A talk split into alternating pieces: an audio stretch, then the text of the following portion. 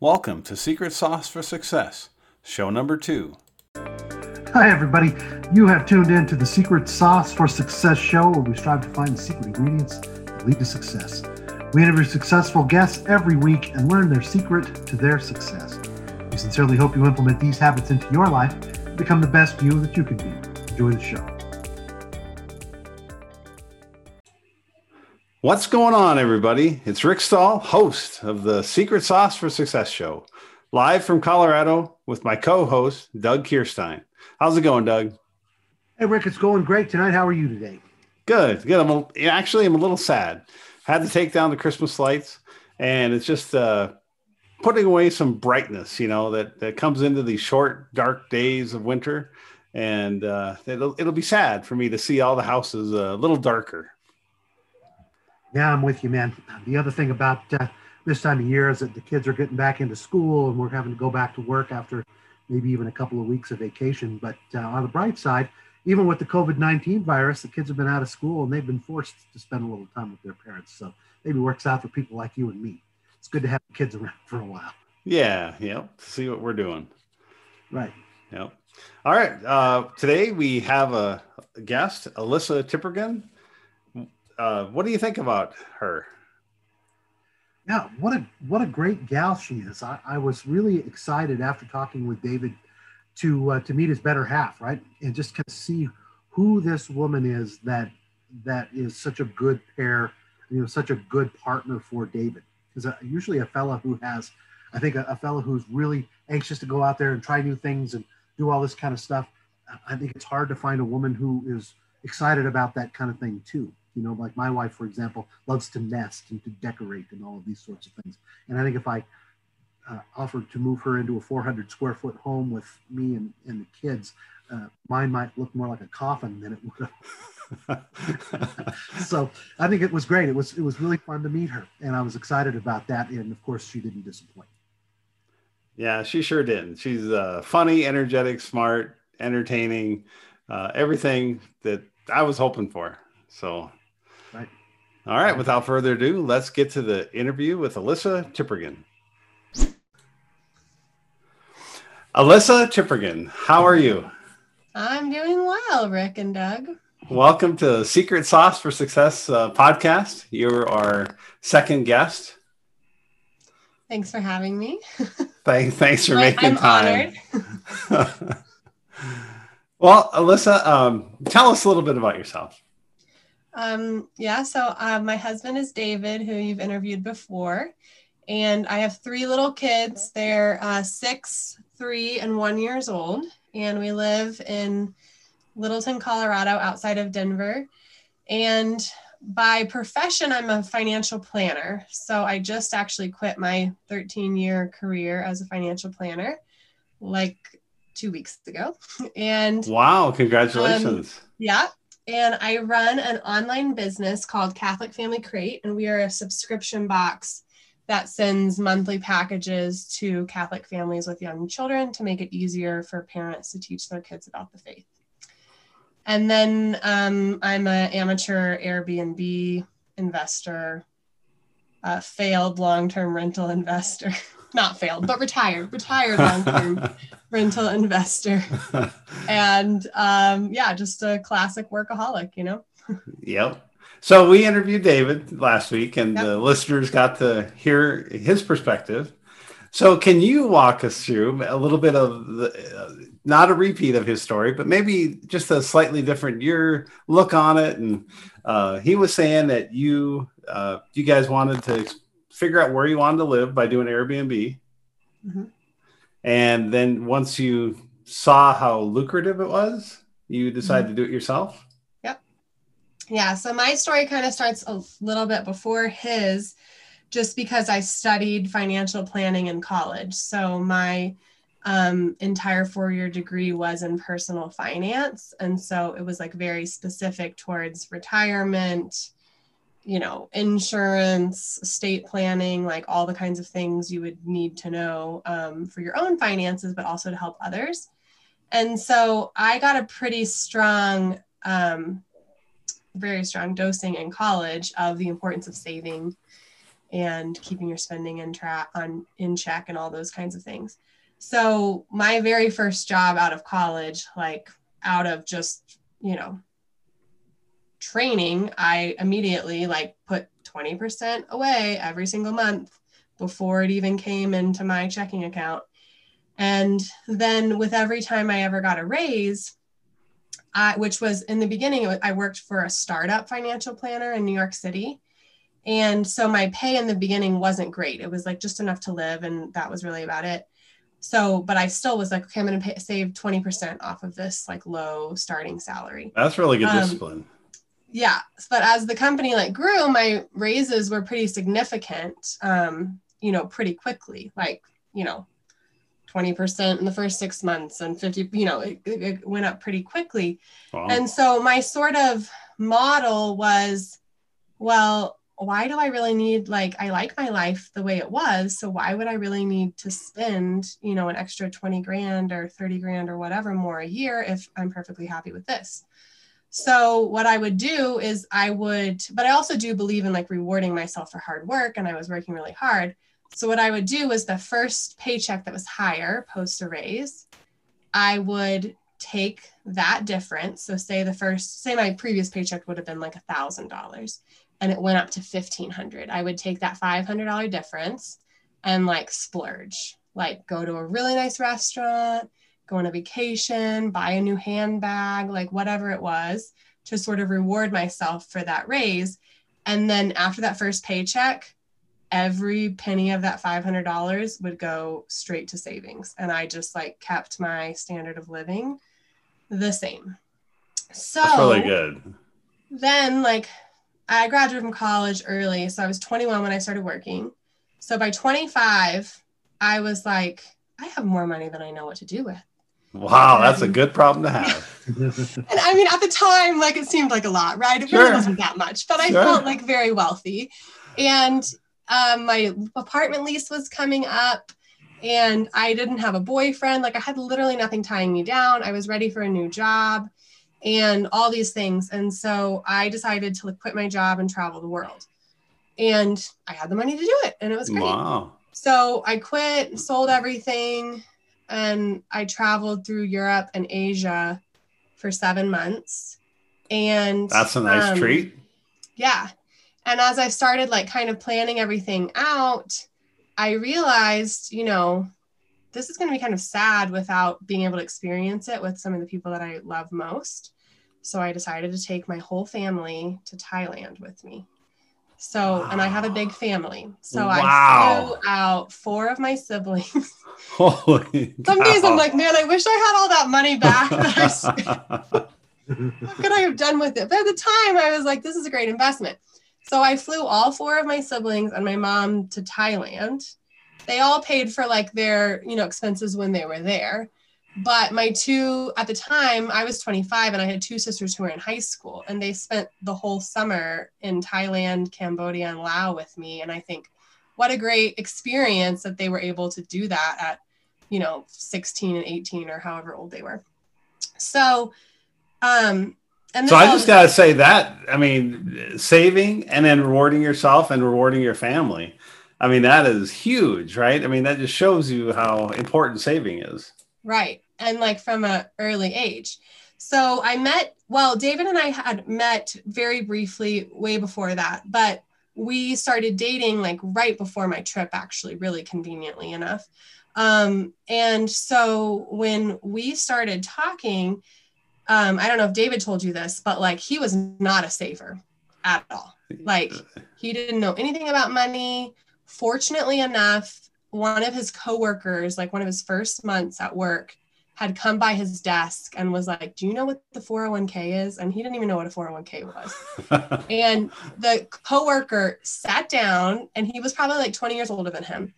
And he was like, log in right now to your, you know, whatever portal thing and he was like you're going to set your paycheck to at least save to get the matching because you're you're just an idiot for not getting the matching sure. so yep. fortunately for that guy he was at least getting the company matching for mm-hmm. you know those three years or whatever he'd been working gotta but take that free that, money he was like motorcycles like climbing gear, just whatever, you know?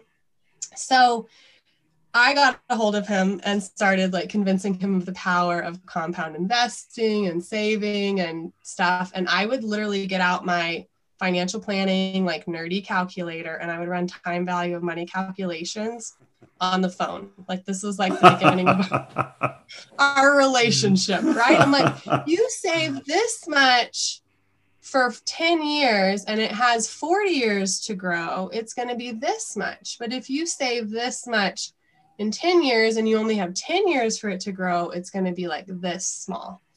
And luckily, David's really intense, like I am. And so, like, after, you know, a couple of those conversations, he was just like completely like ramen.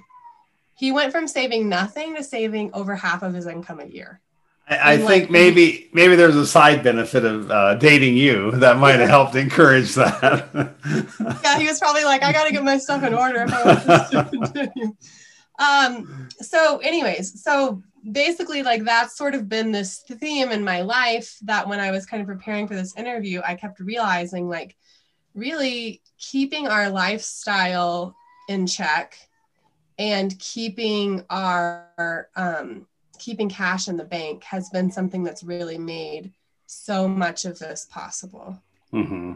Um, when looking back, like it's hard, it's hard to remember those like small steps because they were so long ago. But it's really what I can see was sort of the difference um, that that really made things happen in our lives. So then flash forward and, to David. Yeah, well, can we just stop there for a second? So, so Doug, you're a financial planner too. How, how does everything ring here? Yeah, I think it's it's so funny. I I uh, am sitting here listening and just kind of smiling about some of the things that I'm hearing. Uh, I, uh, you know, I think the number of people who are roughly in their 20s that I know of that think that way roughly doubled in this conversation here because nobody that young thinks that way, right? And I can't tell you how many conversations I've had with people who have talked to who are younger, and I can say, You've got to put money away. You need to buy life insurance now. You need to do these different things. And they don't want to do it. They want to go drink beer with their buddies. They want to go do any number of different things. And, and I think it's great that, uh, that you're doing that. But it's funny, there's a story that, um, that I can tell as well. Uh, and I'll keep it short because this is not me being interviewed. But um, my wife, when we when she and I first started dating, she was um, sort of a, a, hybrid between the way you uh, and David were because she would put a lot of money away, but she had no idea where to put it. So shortly after we started dating, she came to me and she was really excited and said, I just put money into a CD at the bank and it's going to grow and it's going to be great. And I said, Well, okay, so how long is your your uh, maturity on that CD? How long do you have to leave it in? She said, It's a year. I said, Okay, great. In a year, we'll go sit down with the lady at the bank. So she gets her statement, and, and boy, the wind came out of her sails and she saw how poor of an investment that CD was. Oh kind of a funny story, but right along those same lines. So yeah, it really is. Uh, it's great to hear that the two of you are thinking that way, and not at all a surprise based on what I know about the two of you. And you know, one of the most important things, with like young investors, hopefully our audience here, trying to figure out how to start. You know, you can you can look at try to analyze deals and and try to get going. But I think the first step is to spend less than you make. Mm-hmm. Yeah. Well, very simple. Yeah. All right. And so where'd you go? When we that? first, like all this time period, we had never thought about real estate, not even once. We had never like thought about being business owners, like none of that. We were just like normal, you know, W 2 employees, happily working away for the man. Hadn't even thought of doing anything different, didn't even know that that was possible, you know? Um, so then uh, we moved from DFW to Denver for David's job. And when we moved, and again, like we, David had a house before we got married, and we got married, and we were only living in Fort Worth for like six months before we moved to Denver. And, you know, had we known now what we had we known then what we know now, we probably would have kept that house. But again, we weren't even thinking about real estate. So we sold that house and then started looking for houses in Denver. And this was seven years ago. Airbnb was just starting. And I had heard about it from a friend or something. I don't know exactly how I even knew about it because it was still like so new. And David's company was going to pay for a hotel for us for the first month of living in Denver while we looked for a house. And I'm like a big, I love living in like a desirable location. Like for me, like I can't just live anywhere. I really like to know an area and make a good decision. So I was like, I want to get there and spend our time getting to know the area and really find out where we want to be. Um, and so a hotel just doesn't really help you because they're typically like right off of a highway, like they're not in a neighborhood. So we looked at Airbnbs instead of a hotel and we found a number of them that were like someone's basement apartment or a back house or that kind of thing um, but at the time, like there were maybe four one bedroom type neighborhood Airbnbs in all of like Denver and south of wow like, this huge area. So it was really new. And so we stayed like a week at each place. And I think we stayed at three or four different places. And then we got to know the people who were renting out a part of their house. And they were all like, this is amazing. It pays our mortgage.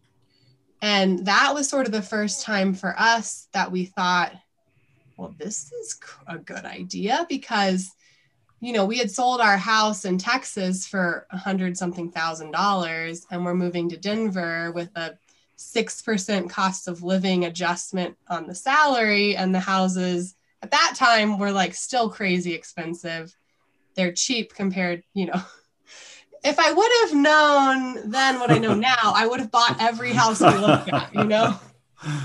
but it still seemed insane. Like we were like, we're gonna spend three hundred thousand dollars on a dump. Like, you know, yep. now that dump just sold for almost six hundred thousand seven years later, or right. six years later. But anyhow, you got your your appetite whetted by seeing uh, what could happen. So mm-hmm. then what? So it first came from just a desire to keep our expenses low. Like, here's a way we can live in Denver without having a $2,000 a month mortgage.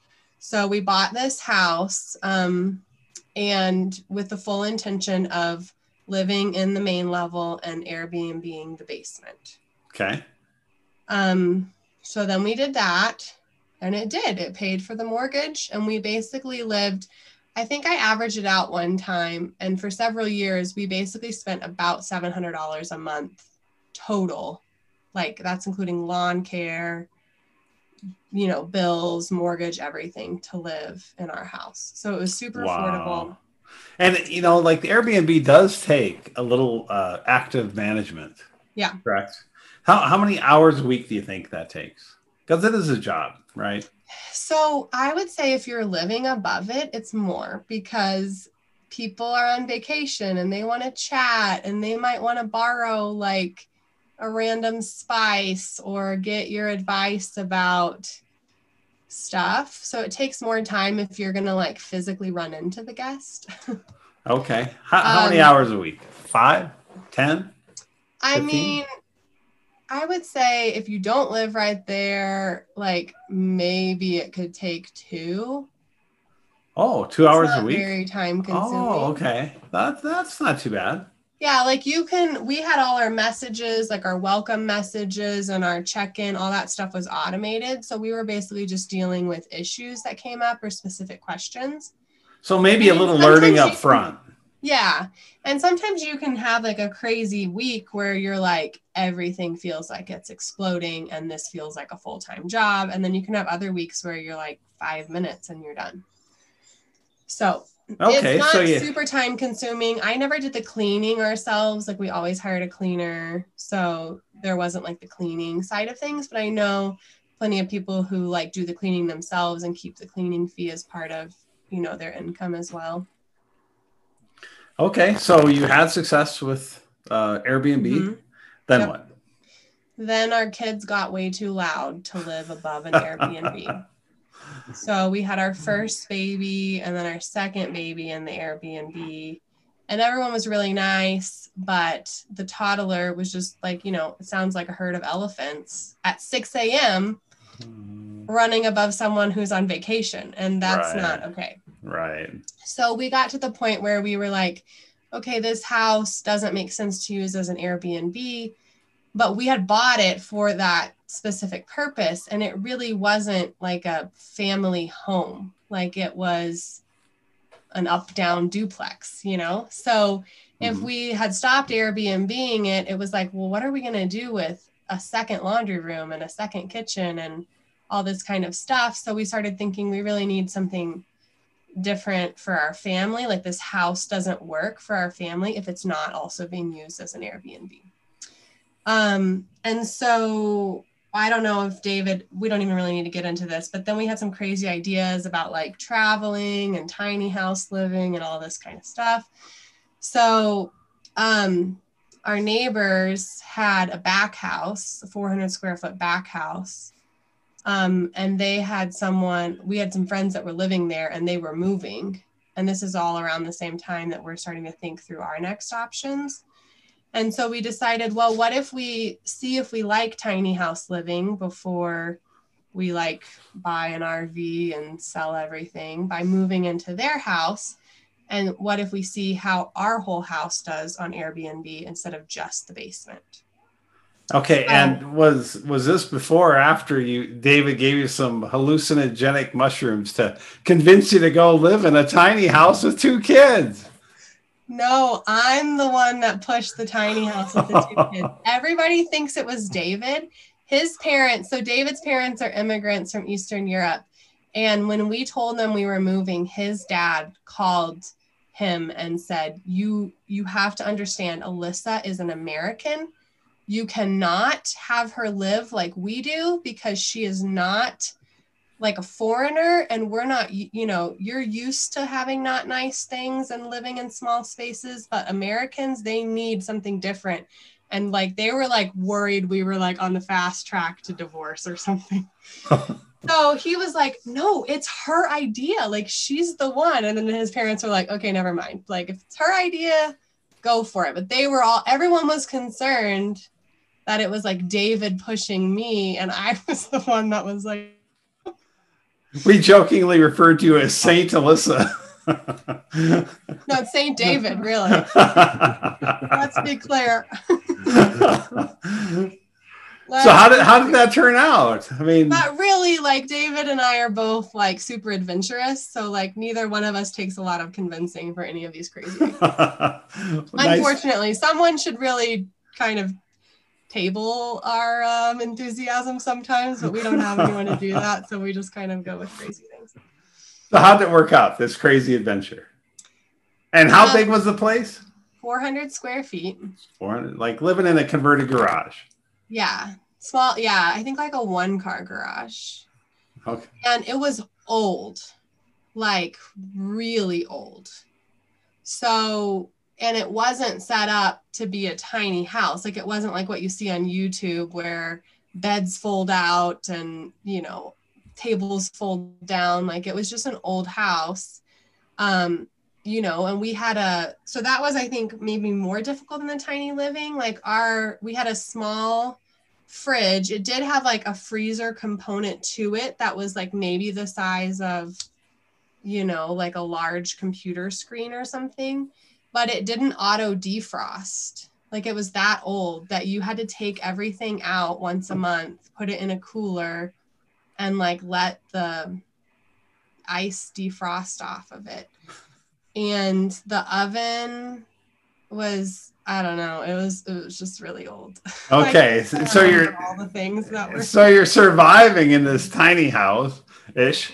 And how's and you were trying to rent out both top and bottom of the Airbnb? Yeah, so that did really well. So we would either rent it as the entire house to like a large group, like a large family, or uh, Denver has a lot of, you know, golf tournaments, softball tournaments, that kind Oh. of thing. So we'd get like, you know, three families who were coming with their middle schoolers for a softball tournament.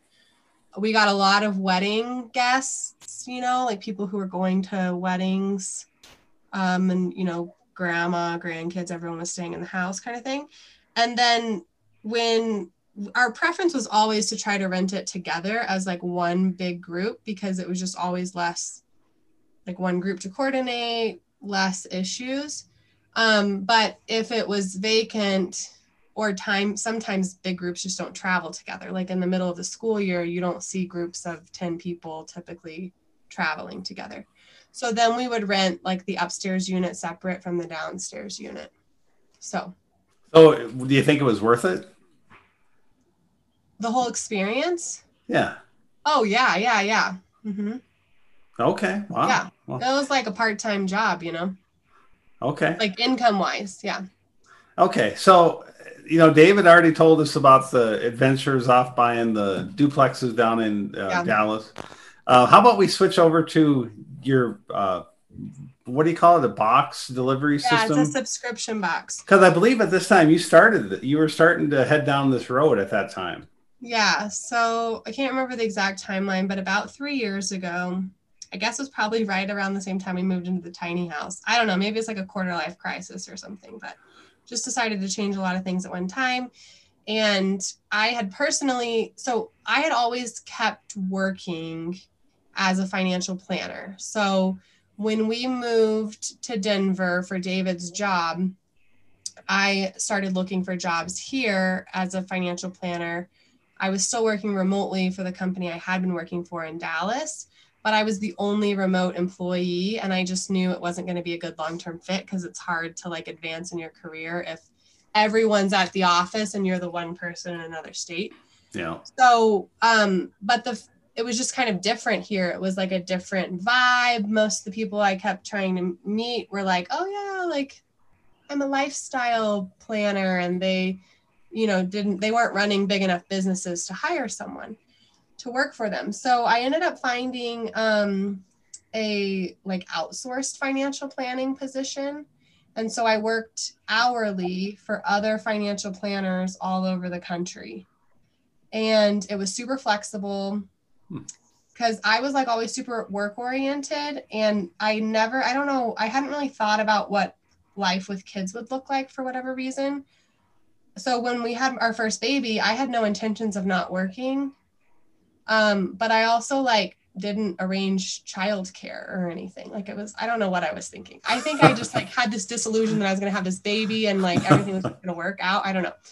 But then I had the baby and I was like, I never want to leave this baby's side. Like I went from like, you know, I'm gonna climb the corporate ladder and blah blah blah blah blah to like, no, I like never leaving this baby's side. So having kids like really changed, you know, I think it does to everybody, but for me, it like really changed my perspective on all this stuff and what I wanted out of life. And so, but my job was nice in that I could do it while the baby was napping or you know at night or david would like go into work a little bit late if i needed to have a meeting in the early in the morning and that kind of thing so i continued working um, but the same thing kind of happened is that we turned into we were always a two income working family but we never had a lifestyle that required both of us to work okay. so we like had maintained our and then we had the airbnb that was paying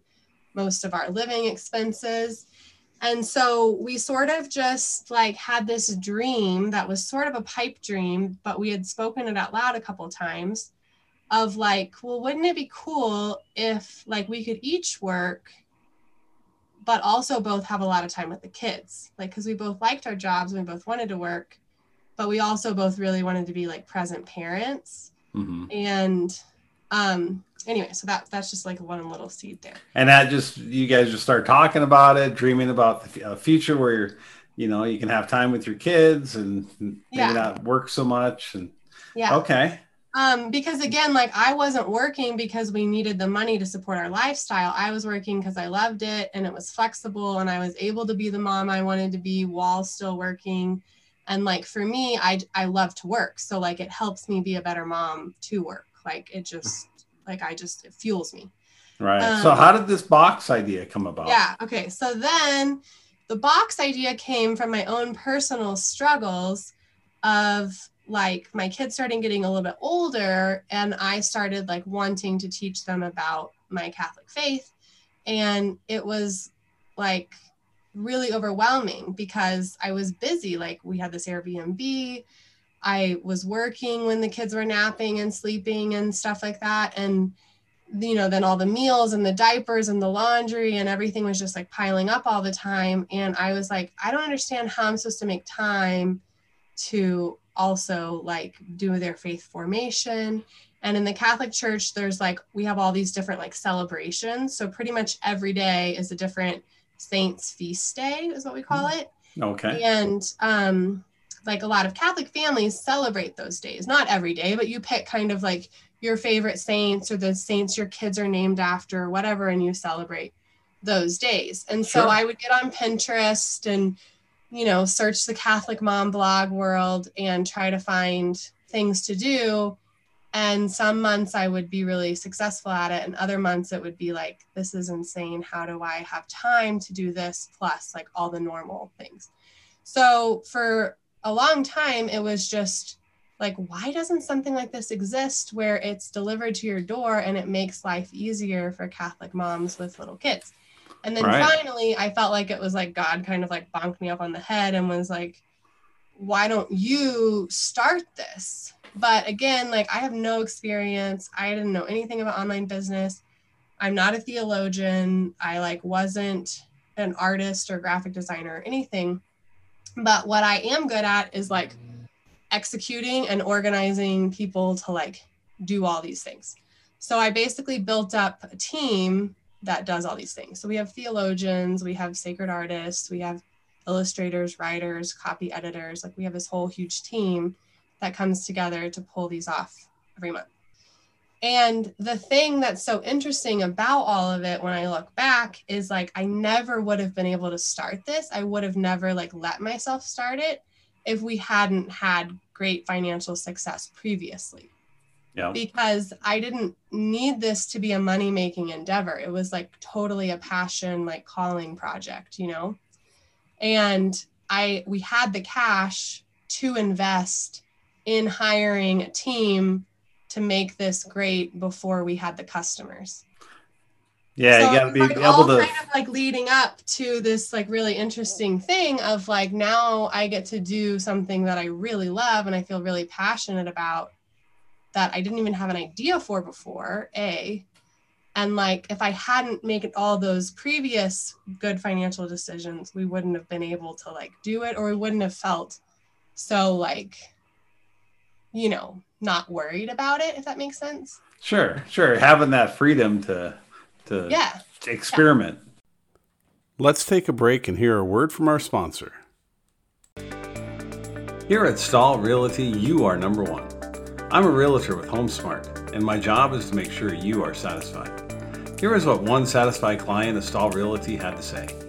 Rick Stahl was an awesome asset in helping our family find a home that checks all our boxes. He is patient and committed. I would recommend calling upon his services. One of my favorite mottos is making milestones memorable. Buying or selling a house can be overwhelming, but with my guidance and expertise, I can make this process as smooth as possible. I can be reached via email at stahlrealty at gmail.com or text, call me at 720 429 3303. I look forward to hearing from you. And now, back to our show. And Right. and I and I bet you didn't just build your team overnight. It was probably a multi-year effort to find the right people and, and try to refine your process. Because I one thing that I've realized in life is if you're at least try, you know, and, and don't be afraid to fail. Right. Right. You know, here you could fail because you had the backdrop of your financial uh, conservative saving, or um, so you could fail, and yet you, so you could. So you're starting to build your team, and it, it probably took a little bit, right? right. Yeah. Yeah. oh yeah i mean it's been like two and a half years and it's not even recognizable like we actually were cleaning out the garage the other day and we found the very first box we ever sent out and it was like a different logo like all everything was so different you know it takes a long time like it, it takes a long time to build the right team to build a brand that like really represents your vision to like figure out what your customers want to figure out like for us it's really important like our customers are like busy moms you know and so it took a while to figure out like what is helpful like in the beginning we were sending things like glue and tape and like all these little things. But we also found out that our customer base is, you know, they're making a financial sacrifice to get our boxes every month. Like most Catholic families don't necessarily have tons of disposable income. Like, you know, a lot of them are single um, working families, a lot of them have large families. So it's not like our box is an investment and a sacrifice for their families every month. And so it was figuring out all those kinds of things is like they probably don't want to pay to have glue delivered. They probably have glue, mm-hmm. but they'd appreciate getting, you know, a new piece of artwork to display in their homes or that kind of thing. So it took us a long time to like figure out our who our audience was, what they wanted, what was helpful, like what, you know, just all those things have taken a long time. So, can you tell us about the business now? I mean, so this has grown into mm-hmm. this. And what what do you call the box business? Catholic Family Crate. Catholic Family Crate, and I assume that you didn't start with that name. I did. The name. You did? No, that's that's one catchy. Thing that hasn't changed. But you know what's funny is like everyone hated the name. Huh my family was like, it's not a cool name. Like, think of Apple and Coca Cola and like all these things. And I'm like, look, like, we're a niche business. Like, I want people to find our website and know, like, oh, I'm a Catholic family. This is for me. right. I wanted right. it to, you know, like, we're not going to be Apple ever, you know? Right. Right. We're like a niche business. And to me, it's like, I didn't want people stumbling on my website and being like, is this Catholic? Is it Lutheran? Is it like, I wanted people to be like, this is for me. Oh, is it for old people? Is it for teenagers? Like, no, it's for families. Like, so it's right, very right. basic. Like, it's not a fun name.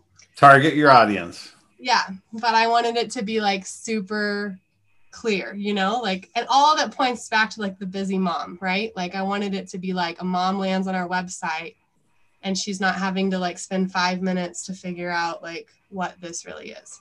Very good. And Dylan, feel free to jump in. I feel like I'm uh, dominating the, the interview here. Yeah. I'm listening, and that is, I find it interesting. This, just this, uh, the idea of the business and where that came from. I'm curious, is it a uh, is it like a prepackaged deal, or do people go through lists and kind of choose the things that are important to them, and you customize the box for each one of your? No, it's the exact same for everyone every month. Yep. Interesting. Yep. We had we did a little bit of variations in the beginning, but it just got to be really like almost impossible to kind of grow and scale once we like once I wasn't fulfilling out of my like packing all the boxes out of my garage anymore, it was like, okay, this needs to be something that is easy to hand off to a fulfillment company and they can like execute it every month. And because I knew really quickly, like, that was uh, another thing that was interesting too, is just my journey as like a mom was like, I don't like my kids were little. I didn't want to miss out on those special years with them because i was just growing this business. And so i have had to be very strategic in so i kept my financial planning job until literally two weeks ago um, because it was really well paying and really flexible. And so it enabled me to say look i'm making x dollars an hour over here I can pay someone $20 an hour to do this or, you know, whatever. So I really tried to outsource from the very beginning a lot of my work at Catholic Family Crate that was not like required to be do, done by me, um, just to kind of balance it.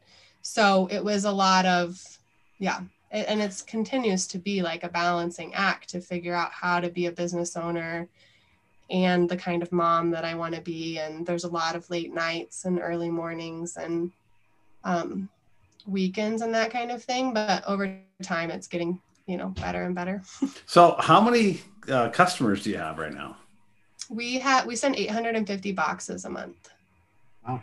Very good. What's your uh, what's your goal with this? Where, where, are you trying to get to, or or is it just sort of open ended at this point? Yeah, I mean, I would like to keep growing it. Like we are, um, we're essentially like a curriculum, like almost like a at home Sunday school type curriculum. Um, and so now that we've created our curriculum, it really doesn't make a difference in my life how many subscribers we have. You know, like it doesn't like we create the curriculum. So if we have 25 people, we're doing a lot of work for those 25 people. If we have 25,000 people, it's not like that much more work on my end. So I would love to get it into the hands of as many families as we can because we just, you know, our inbox is full of people who are like, this has changed our lives. Like, this is, Wow. and especially over coronavirus, like, so many of our subscribers, their income was affected. And so many people reached out to us and said, you know, my husband and I sat down to review our budget because our income dropped 20% or whatever. And so many of them said, you know, we both decided we would never cut Catholic Family Crate out because it's just so integral in our families and informing our children. And so that kind of thing is like, you know, I want it to get to as many people as possible because it's fun, it's easy, it's faithful, and it's just been like such a great gift to to my family. I use it with my kids just like all of our subscribers do and it's just really like such a gift. Wow. Sounds like quite the blessing to Yeah. to you and to others. Yeah. That's great. That's great. Um, we're running a little bit short on time here. I'd, I'd like to kind of jump back to the, the real estate piece of, of what led you guys to where you are and get a couple of, um, a couple of your thoughts to kind of finish up. Uh, number one, David was telling us a little bit about going out of some of these properties now and having some cash sitting there and some of the plans and thoughts he has. I'm curious if you kind of share those same ideas with him or what you might like to do with some of that money. What are some of your thoughts as to your My current thought is to sit there and do nothing. Why why Uh, is that? I'm tired. No, I just feel like um no, I mean, I'm fine doing something with it, but like we had some years that were really tight from a cash flow perspective when we bought the house. I think that David told you that we bought like a house from a hoarders and um like the we bought it with cash thinking we would just be able to turn around and refinance it like that next week and we weren't able to. And so then we had to float the entire remodel with cash. So it was like a year of like, okay, like we went from never having cash flow issues to a year of like, where, like, how are we going to pay the framer? And, you know, mm-hmm. like, what is this? so we had a year of like oh my goodness like and i know that's how most people live and it was just like how do people live like this this is so stressful so now to have extra cash in the bank is just really nice. It's like oh we can breathe again you know? We still have to do our entire exterior of our house. Like it's still like the gutters just have like holes everywhere. The roof has to be redone. Like it's still a mess on the outside. So like and the garage too, I heard. yeah so we're putting a garage in and stuff. So that's not an, a fun investment thing. But i think um i don't know maybe like david has talked a little bit about like wholesale and all that kind of stuff. I guess for me it's like um you know we've worked really hard to get to where we are now and i just think that like and this is not my personality so it's hard for me because i'm definitely a workaholic but like our kids are little and i don't want to just like have wasted all that time working and working and working so now i feel like it's sort of time to be like look we've built some really great things why don't we just like enjoy life and you know reap the rewards of some of those things um and i also think like not that I'm disillusioned with real estate. I am a little, but like for me, the having my own business has been just so much more rewarding, both from like a financial perspective, but also just from like I enjoy the the way my time is spent. It's something I'm passionate about. I'm not passionate about Airbnbs. Like maybe some people are, but I'm not really, you know. So I just feel like for myself, I would rather devote like all of my time to that because I think it's a better like it's a better use of my time because it's like my zone of genius, but it's also like the how the uh, earning potential in something that's more like open ended like that feels. Could you use that money to build your business? What? Could you use that money to build your? Oh, I could, business? but I don't. I mean, I don't really think I'd do that. I guess I could. I don't even know what I'd use it for. okay. I'm sure you could. You could always invest more money in the business, but I feel like it's growing at a good pace without any kind of like cash and you know, I have I've we invested, you know, a couple you know, like maybe $20,000 in it in the very beginning, but other than that, like it's just continued to like fund itself. Cool.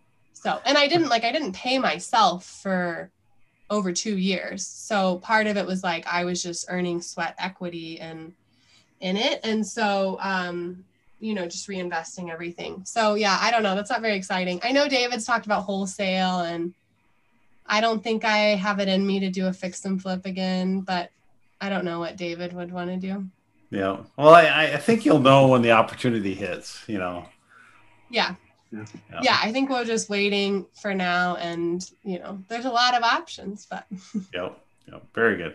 Um, I wanted to. Uh, sorry, Rick. Excuse no, me. go ahead. To, to, ask your opinion on something too, as a financial advisor, uh, and uh, I don't mean to get into any sort of a political discussion, but we, you know, just to have had the election, and it looks like Biden may come into office. I know there's still some questions about that, but he's talking about changing the capital gains taxes and short-term capital gains, and of course that is going to have a significant impact on people who are thinking about getting into real estate investment. What are your thoughts on on that? Does that impact you and your thinking at all, or I mean, it doesn't sound like maybe from what you've said, but uh, does that change anything as far as what you're thinking about? I'm like the worst ever at news and politics. How is he going to change? What is he going to change about short term? Well, he wants to he wants to increase the short-term capital gain, uh, short-term oh. capital gains tax. Now he hasn't been specific as to what that looks like or what the looks timing on that's going to be, but um, you know, there's all always all kinds of talk. I'm a political junkie, uh, and there's always talk about how people who have significant capital gains, a lot of wealthy people, I'm sure, as you know, who who make their money from capital gains, right? I mean, a lot of people who don't take a salary, but instead take withdrawals from their business and right. take growth out of their business or cash in shares of stock and that sort of thing. And anything that's passive, including real estate, is going to be impacted by those changes in the capital gains tax. So, uh, do you have a any concern about what a what a, a change in the capital gains tax might might yeah i mean that would be really interesting because and that's one of the things um, that has been interesting about real estate is that you know by the time you like really strip down the numbers some years we felt like we were making a lot more than we were. And then by the time you pay the taxes and everything you're like you know, like what? Uh, we had, I'm sure David told you, we just sold one of our Airbnbs because we realized like we have so much equity in this house and we're making good money on it, but then we're being taxed on it. And if we put all this equity into even just like, you know, a S&P 500 ETF or something, we could literally do nothing with it and over 20 years make more money and like it wouldn't require all the effort and the pain that the Airbnb is. And this one in particular was five houses down from ours, our house. And I tell you, every time something would go wrong, it was right in the middle of dinner. And we have three little kids. And I'm like, I don't want my husband to be fixing a heater in the middle of dinner and bedtime. Like, we need all boots on the ground from four to seven. Like, this is a critical time. So, but yeah, I think anytime stuff like that happens, it's just like people have to sit there and, and reevaluate like, is this the best way to invest my money? Because I know in a lot of markets, especially in a market like Denver, people have a lot of equity in their homes and they have to realize that you know is this the best use for all this equity or is this not and all the yeah all the gains and the tax rates and everything just kind of So you you paid capital gains on that. So when you sold that Airbnb, you didn't do a 1031.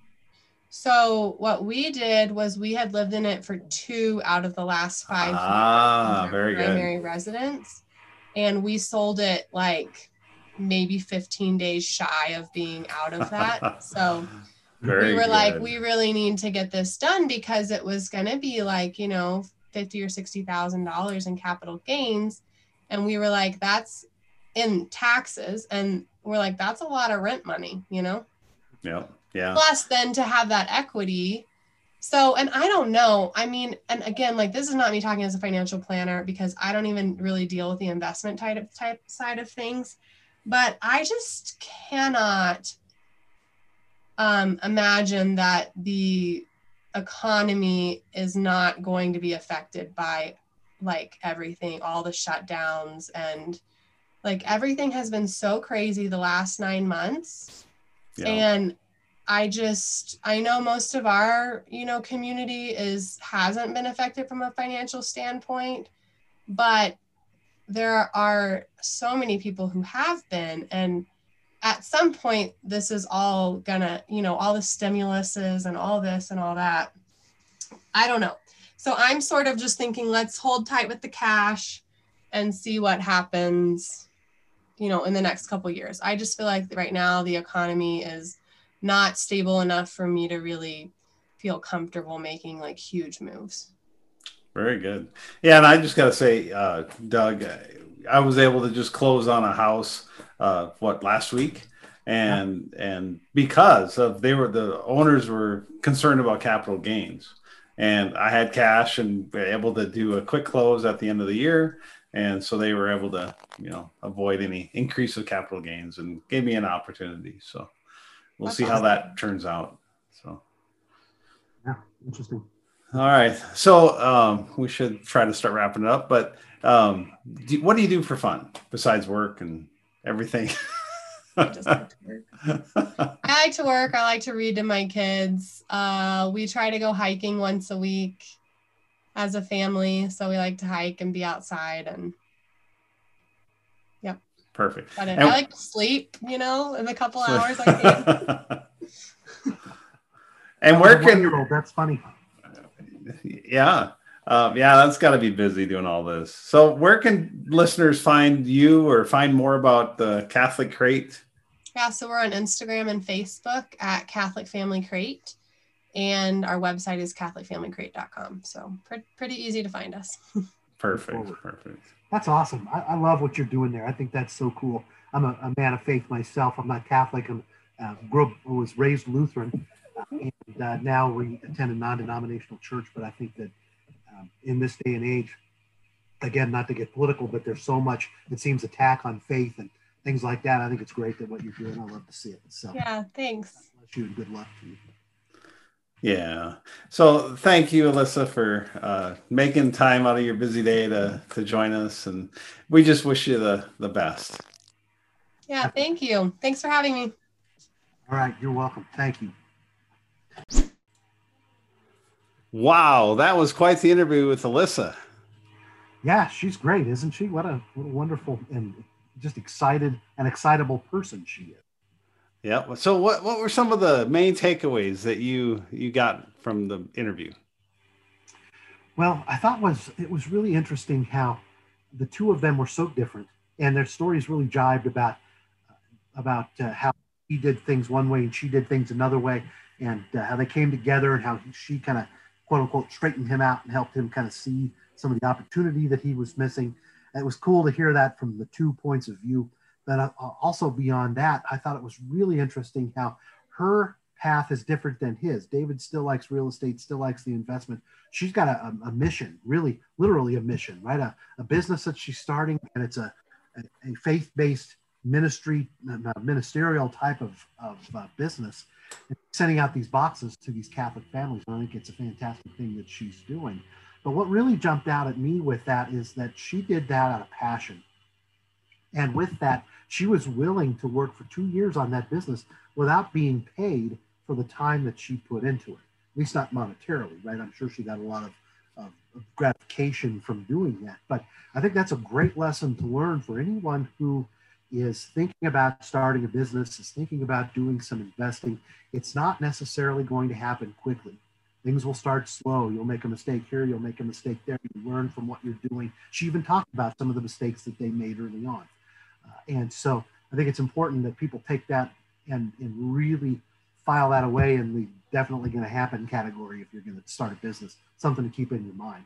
I thought that was a really interesting, uh, interesting part of the story. Sure. Yeah, I agree. What about you, Rick? What did you take out from that?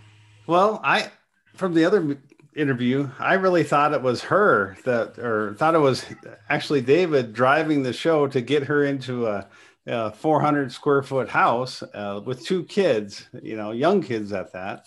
And it's actually uh, Alyssa that was right with him, uh, pulling him into that that small house so they could drop down their their expenses so they could have more cash on hand. And I think you know uh, just that whole philosophy of having cash on hand and willing to do, willing to sacrifice.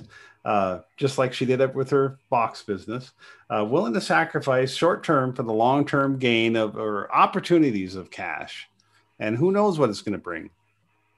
Right, right. No, that's funny. Even, uh, pardon me, even his parents called him on the phone and said, "Dude, you got to be careful. You're dragging this woman into a 400 square foot house. She's going to leave you." He said, "No, you don't understand. She's dragging me." Oh, okay. Well, then you're good. No problem. yeah. Well, I think we're just going to have to call them both, uh, you know, saints. Yeah. Right. right. Well, they're certainly well suited for each other. I mean, if there was ever a pair, a match made in heaven, I think that's probably it. You know. Yep. Such great people yeah, really, really. Well, that was fun. I'm looking forward to the next one. I know. I I, I don't know. It's going to be hard to top that one though. right. Well, that's what we said before, but we did it. So you know, we're on a roll. Just got to keep it up. yep. All right. Well, as always, Doug, thanks for uh, uh, being my co-host and helping me interview these great people. Uh, do you want to take us out of here? Yeah, that's great. You bet, Rick. I'm, I'm excited to be a part of it. Thanks for having me. And uh, everybody, thank you for tuning in, listening to what we had to say. We hope you've enjoyed it as much as we have, and we look forward to uh, having another great interview for you coming up here next week. Have a great evening. Thank you for listening to the Secret Sauce for Success show, where we find the secret ingredients for success.